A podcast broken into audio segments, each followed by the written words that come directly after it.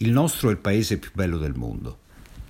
E non a caso la nostra rivista si apre con Benedetta che ci guida alla scoperta dello sfarzo e dell'incanto della reggia di Caserta e si chiude con il professor Mesolella che ci presenta Ekaterina, ingegnere ucraino che nel nostro paese è costretto a ricominciare da zero, ma grazie allo stimolo della multietnicità si innamora perdutamente della nostra Italia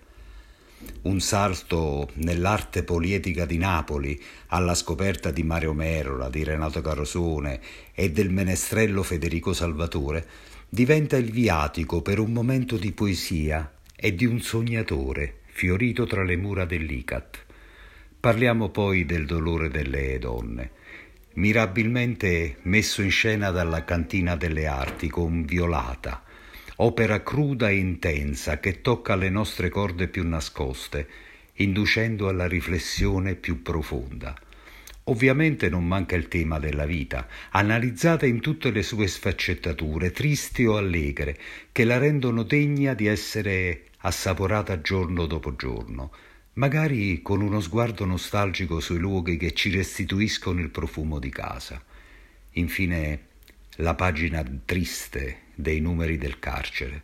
che ci ammonisce e ci impone di non dimenticare mai. Diversamente liberi è fatta di pagine, pagine di vita e di morte, ma che sono ormai sempre più parte della nostra vita.